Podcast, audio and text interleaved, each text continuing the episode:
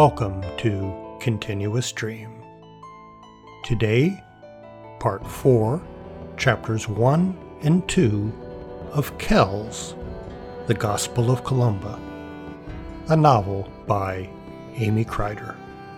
Part 4, read by Jeff Brightman, Baird Brucher, and Lindsay Summers.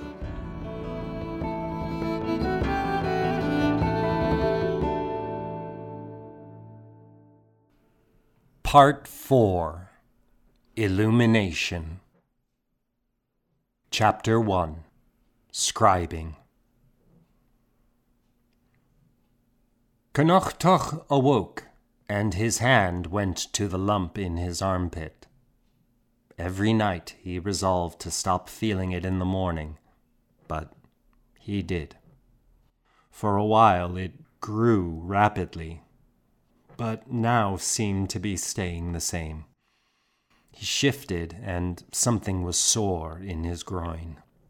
He felt there was a new lump there. The day was frosty, and in the church the breath of the monks made the chant visible. Then he went to the scriptorium.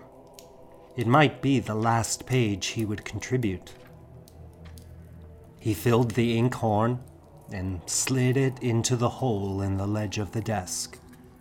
He snapped off the end of the quill with his knife and slit the end. The joy of effort, when all pain is forgotten, blocked out the rank sweat smell of the room, the sounds of phlegm clearing, the hoarse sound a grating rasp, the internal sound, the music stuck in one's head, rises and drowns out the rest, the constant chant heard all day and night like the sound of the sea. The blank space must be filled, as the sea fills the horizon, as the chant fills the air. Creeping in at first, a draught chills the joints. Wind penetrates, bringing with it the scent of the fresh world outside the memory of walking through the field of bedstraw thyme and tiny orchids with Una, making a crown for Deirdre's hair. The breeze stirs the smoke from the fire and oil lamps, a thick smell, warming and heightening the other smells of the wildflowers and sweat, alternating layers of smell. But they will pass away, along with the cold and the pain, away with the hunger like a sharp stone in his stomach. His throat is dry, his parched lips chapped to the point of splitting, a tingling pain on his lip. It will pass. The hunched back aches, his wrist is almost numb, dully sore. Only when his fingers are numb and limp, unable to hold the pen, will he stop because until the finger can no longer pull the ink into fine curves and lines straight as taut strings, he will work. The work is 360 pages. It is the work of four men. The most ornate page takes a man a month of steady work to finish. The work is the Word of God. It is the gospel. It is the good news. When the smells drift away, and the draught recedes, and the pain goes blank, it is the time of joy. A joy felt not even as happiness, because inside happiness is the contrast and memory of sadness, and this has no memory. It is the joy with no past. It is the joy of no past. It is the joy with no future. It is the joy of no future. It is the joy of emptiness. Though the page is covered and filled with color and pattern, more intense than any wild meadow, than any flower's center, than the iris of a hazel eye. The pattern soars to heaven, and the mind is blank as the beginning. The mind moves to a white, unshadowed sky, into a steady gray ocean wave, into a black, moonless night. It is where all light comes together, where sounds rush until they drown themselves, where pain is an opiate of pleasure, where all joins together to form absolute emptiness. It is layers of concentration. First, the planning. The dividers walk down the side of the page to mark 17 evenly spaced lines. If the page is text, then the decorations are only small bursts, initials and ornaments, each a bit of controlled wildness.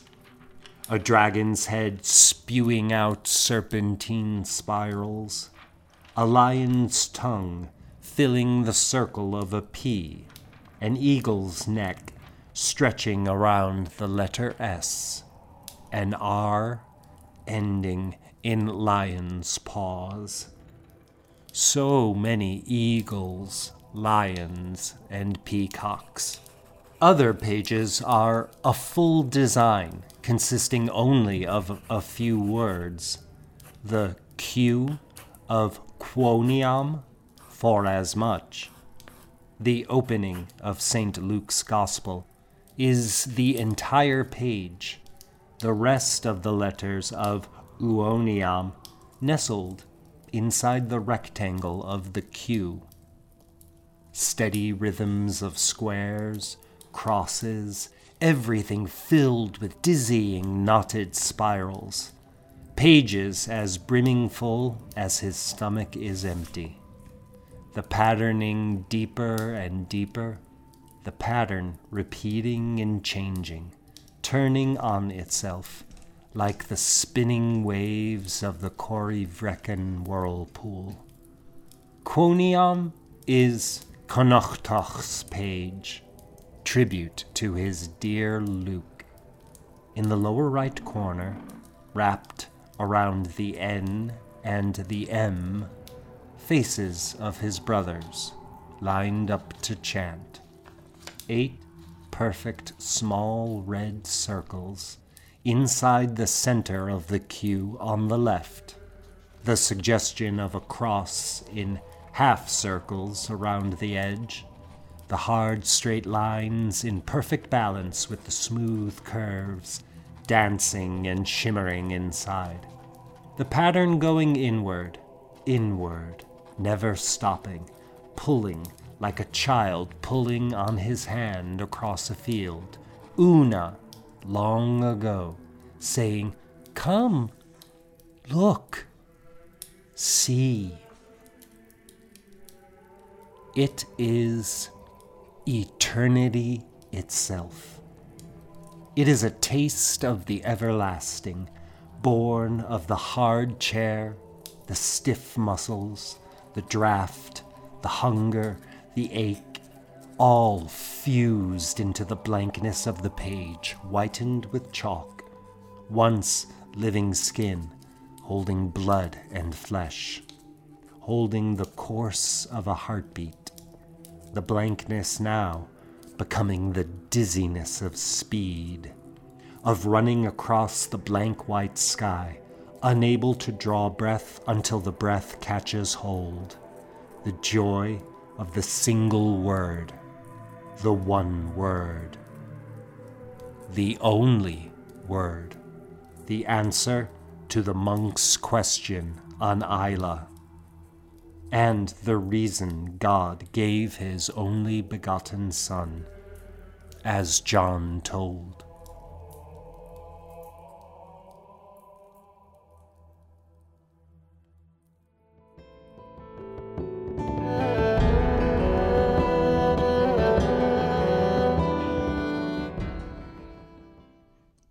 Part 4, Chapter 2 Return.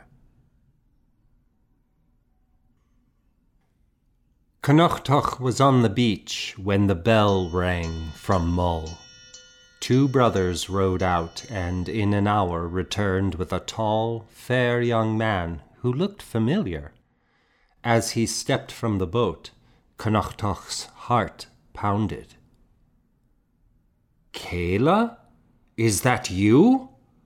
The young man's face was ruddy and tanned with travel, a light brown beard growing where he had none when he'd left.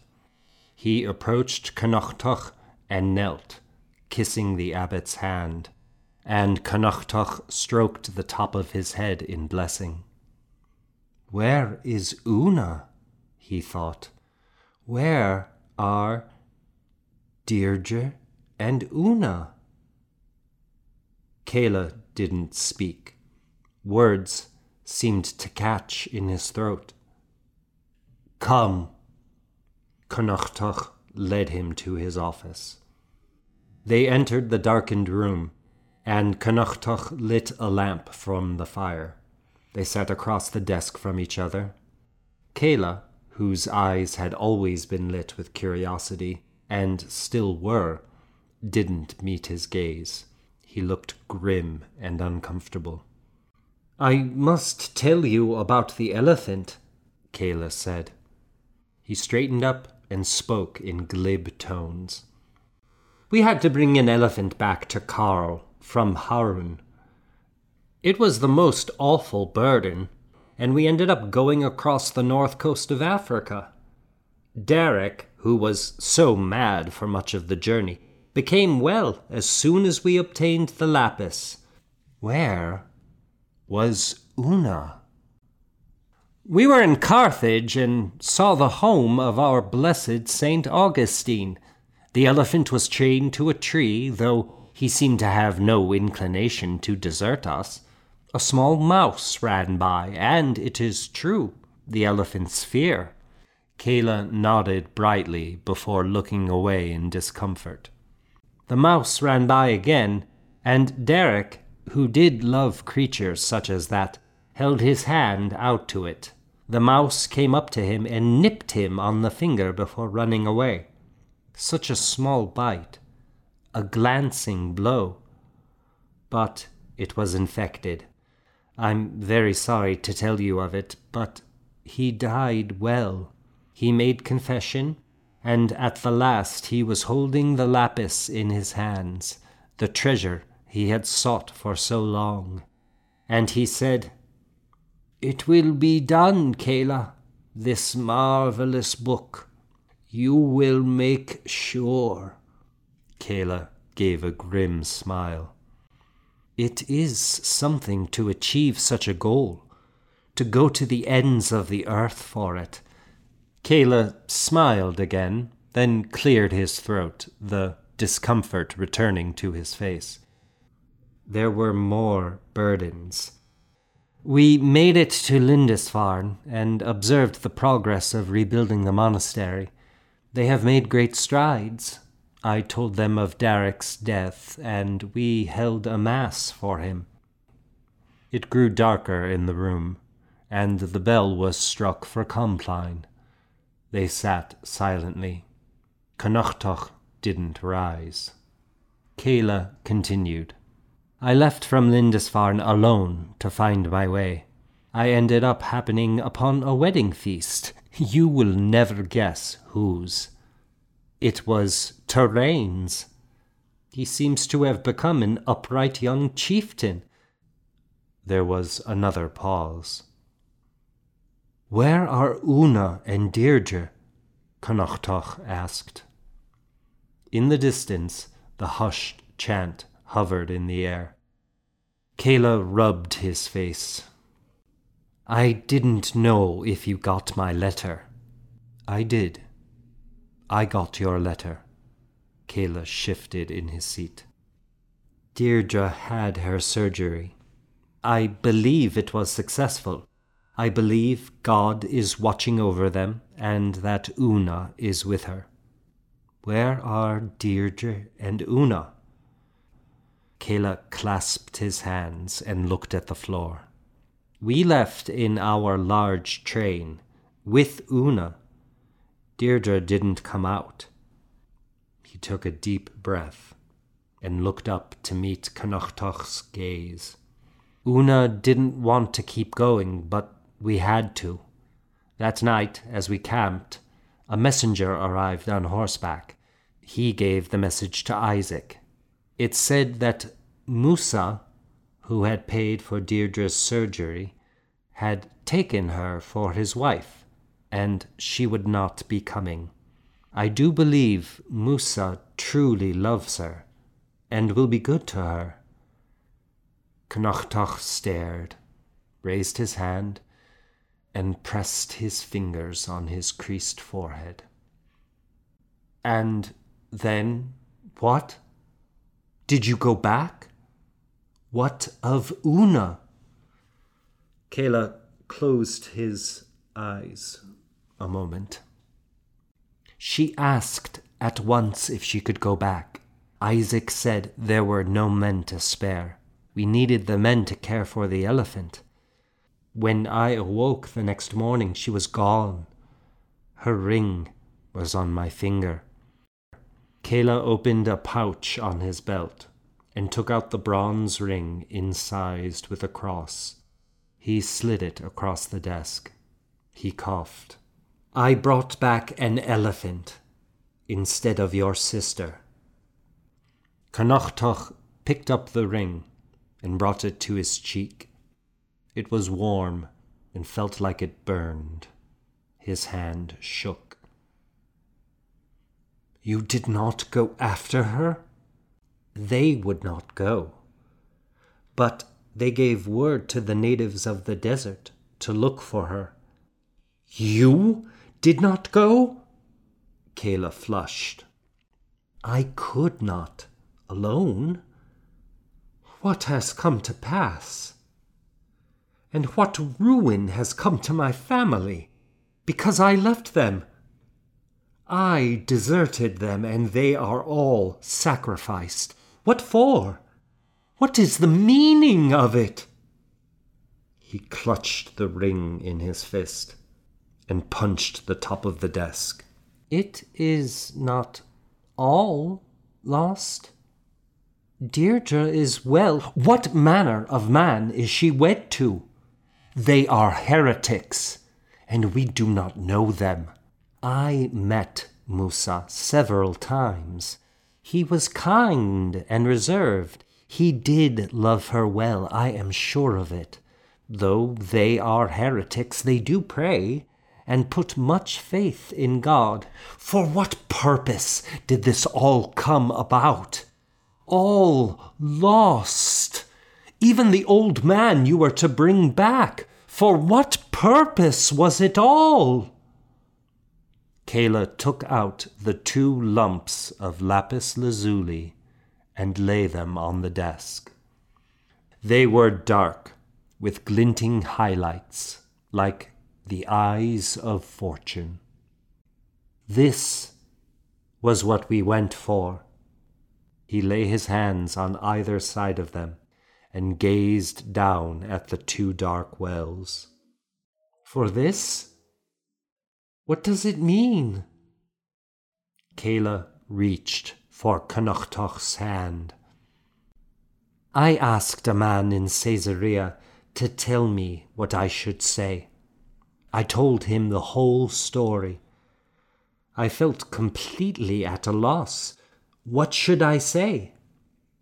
He said to tell her brother. She has the heart of a lion and the will of a wild horse. She rides the storm like a soldier of thunder. She will survive. My dear father, it may all have happened anyway, exactly as it did. Isaac would still have gone, and may have ransomed Una. Deirdre would still have wed, and Una may still have run away. But because I sought these stones, I would not have gone, and I would not have brought back their story, and tell you she has the heart of a lion and the will of a wild horse, and I am sure she was found, and yet lives. They are far away, in a world so different from ours, it is like a dream. But they live they have survived. And because I brought this back, I can tell you the knowledge of their story. He gingerly put his hand on top of the stones. Outside, the chant had ended. The lamp hissed slightly, the sound seeming to come from the lapis like a spell. A deep silence hung in the air. Connachtach sighed and rubbed the tears from his face. Her ring, and this knowledge, and nothing else, to sustain us through the mystery. It must be. It is perhaps more than many are granted. He pushed the stones toward Kayla.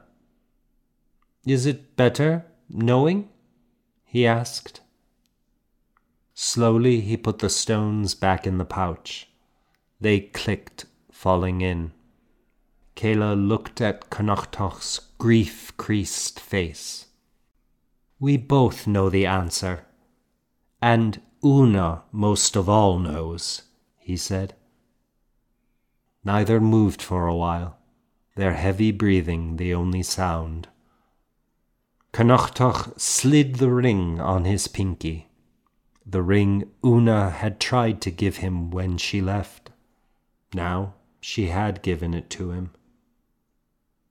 Let us pray. They stood and prayed the words written by Saint Columba Adiutor laborantium, bonorum rector omnium, custos ad propugnosium, defensorque credentium, exaltor humilium, fractor superbientium. In his mind, as he recited, he heard the translation. O helper of workers, ruler of the good, guard of the ramparts, and defender of the faithful, who lift up the lowly and crush the proud, ruler of the faithful, enemy of the impenitent, judge of all judges, who punish those who err, pure life of the living, light and father of lights, shining with great light, denying to none of the hopeful your strength and help. I beg that me, a little man, trembling and most wretched, rowing through the infinite storm of this age, Christ may draw after him to the lofty, most beautiful haven of life, an unending, holy hymn forever. From the envy of enemies, you lead me into the joy of paradise.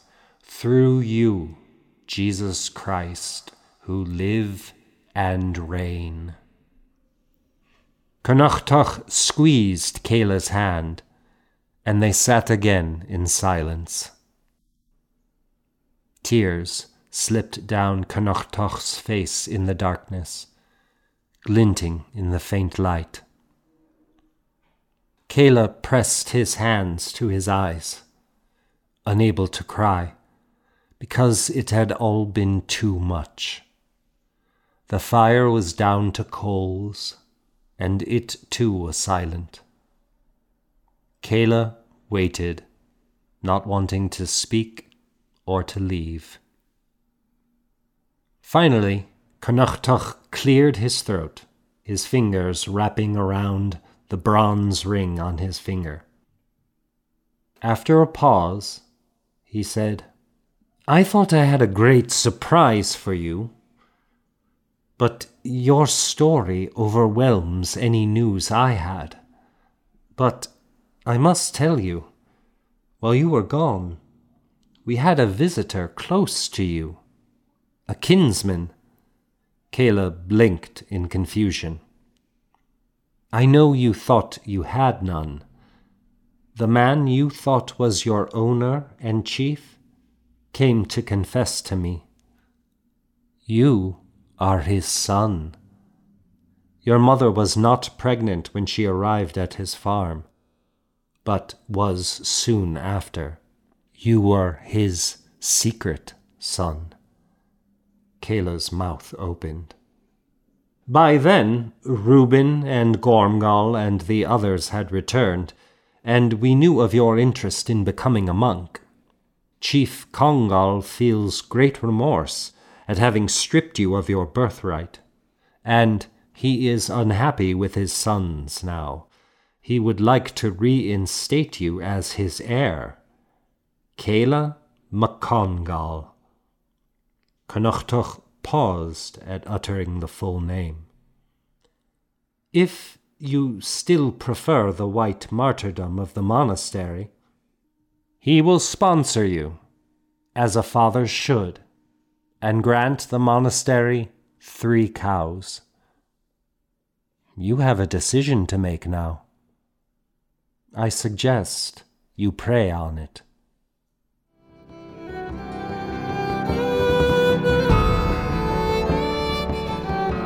To be continued. If you enjoy Continuous Stream, please give us a five star rating on Apple Podcasts or your favorite podcast player. For other ways to support the show, please see the show notes or visit www.continuousstream.com. Thanks for listening.